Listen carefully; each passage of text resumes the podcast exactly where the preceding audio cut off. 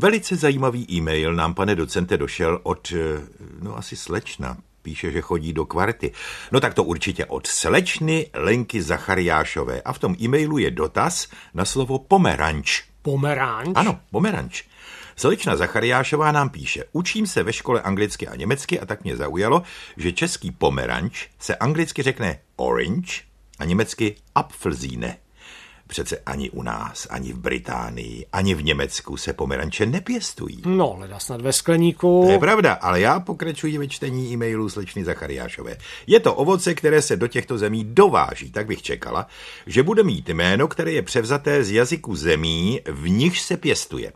Ale proč tedy je to slovo pokaždé jiné? A navíc, proč se v angličtině pomeranč prostě označuje jednoduše jenom jménem své barvy, že je oranžový? Tak to je jistě velmi pěkný dotaz, který svědčí o tom, že je naše mladá posluchačka všímavá k jazyku, nebo tedy k jazykům, nejen k jednomu. Což zasluhuje zvláštní pochvalu.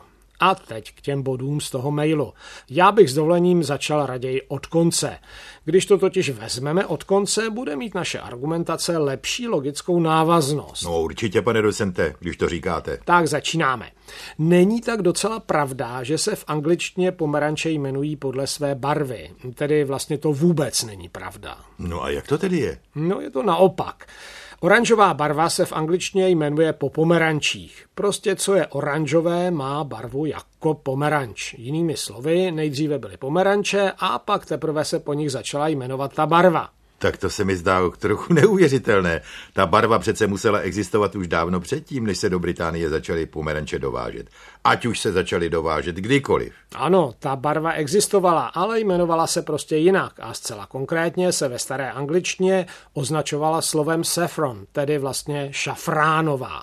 Orange neboli pomerančová jako název barvy začal převažovat až koncem 16. století. Velmi pravděpodobně s rozšířením dovozu z jižních oblastí, díky kterému se v Anglii pomeranče staly rozšířenější než šafrán. Který je, jak známo, všude, tedy nejen v Anglii, vzácný dodnes. No dobře, a když tedy ovoce není pojmenované podle barvy, kde se vzalo to slovo orange? které je sice anglické, ale všichni ho důvěrně známe, protože pijeme orange juice. Ale zásadní otázka samozřejmě je, jaký je původ toho slova orange. Toto slovo, které je sice anglické, ale hned uvidíme, že je důležité i pro češtinu, převzala angličtina někdy kolem roku 1300 z francouzštiny, kde znělo orange.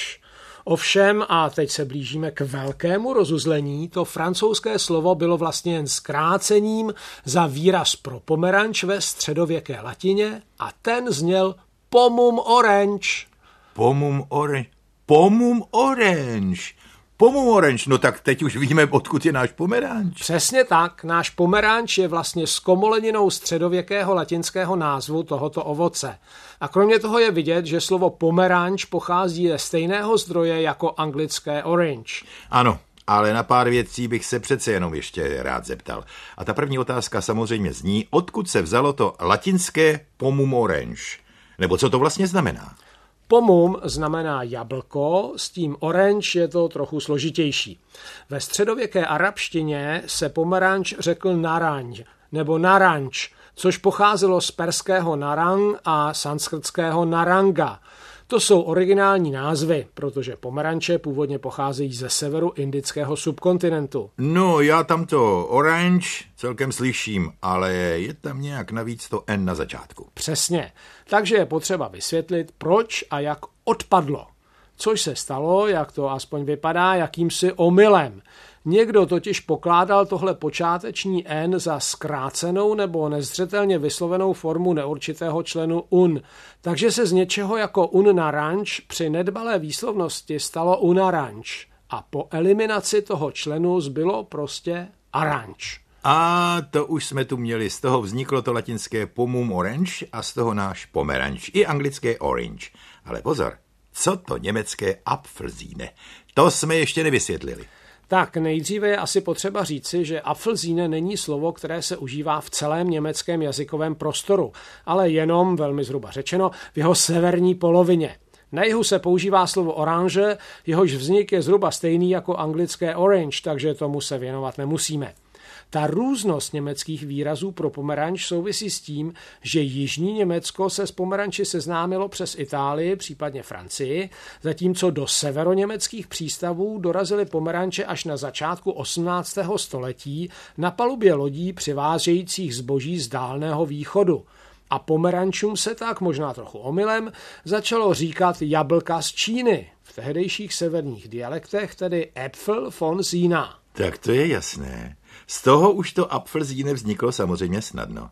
No, takže tím bychom dneska asi mohli... Ne, ne, ne, ještě nemůžeme končit, ještě totiž máme ohledně Číny takový malinký detail protože ta se nám objevuje i v češtině, a to v pojmenování druhu pomerančů, který byl pokládán za zvlášť vybraný. A proto byl určen pro vysoké čínské státní úředníky. Ano, pro mandaríny. Takže obyčejné pomeranče pro obyčejné lidi a mandarínské pomeranče pro mandaríny. No a tak vznikl název mandarinka. Přesně. No, ale tím už dneska opravdu končíme, pane docente.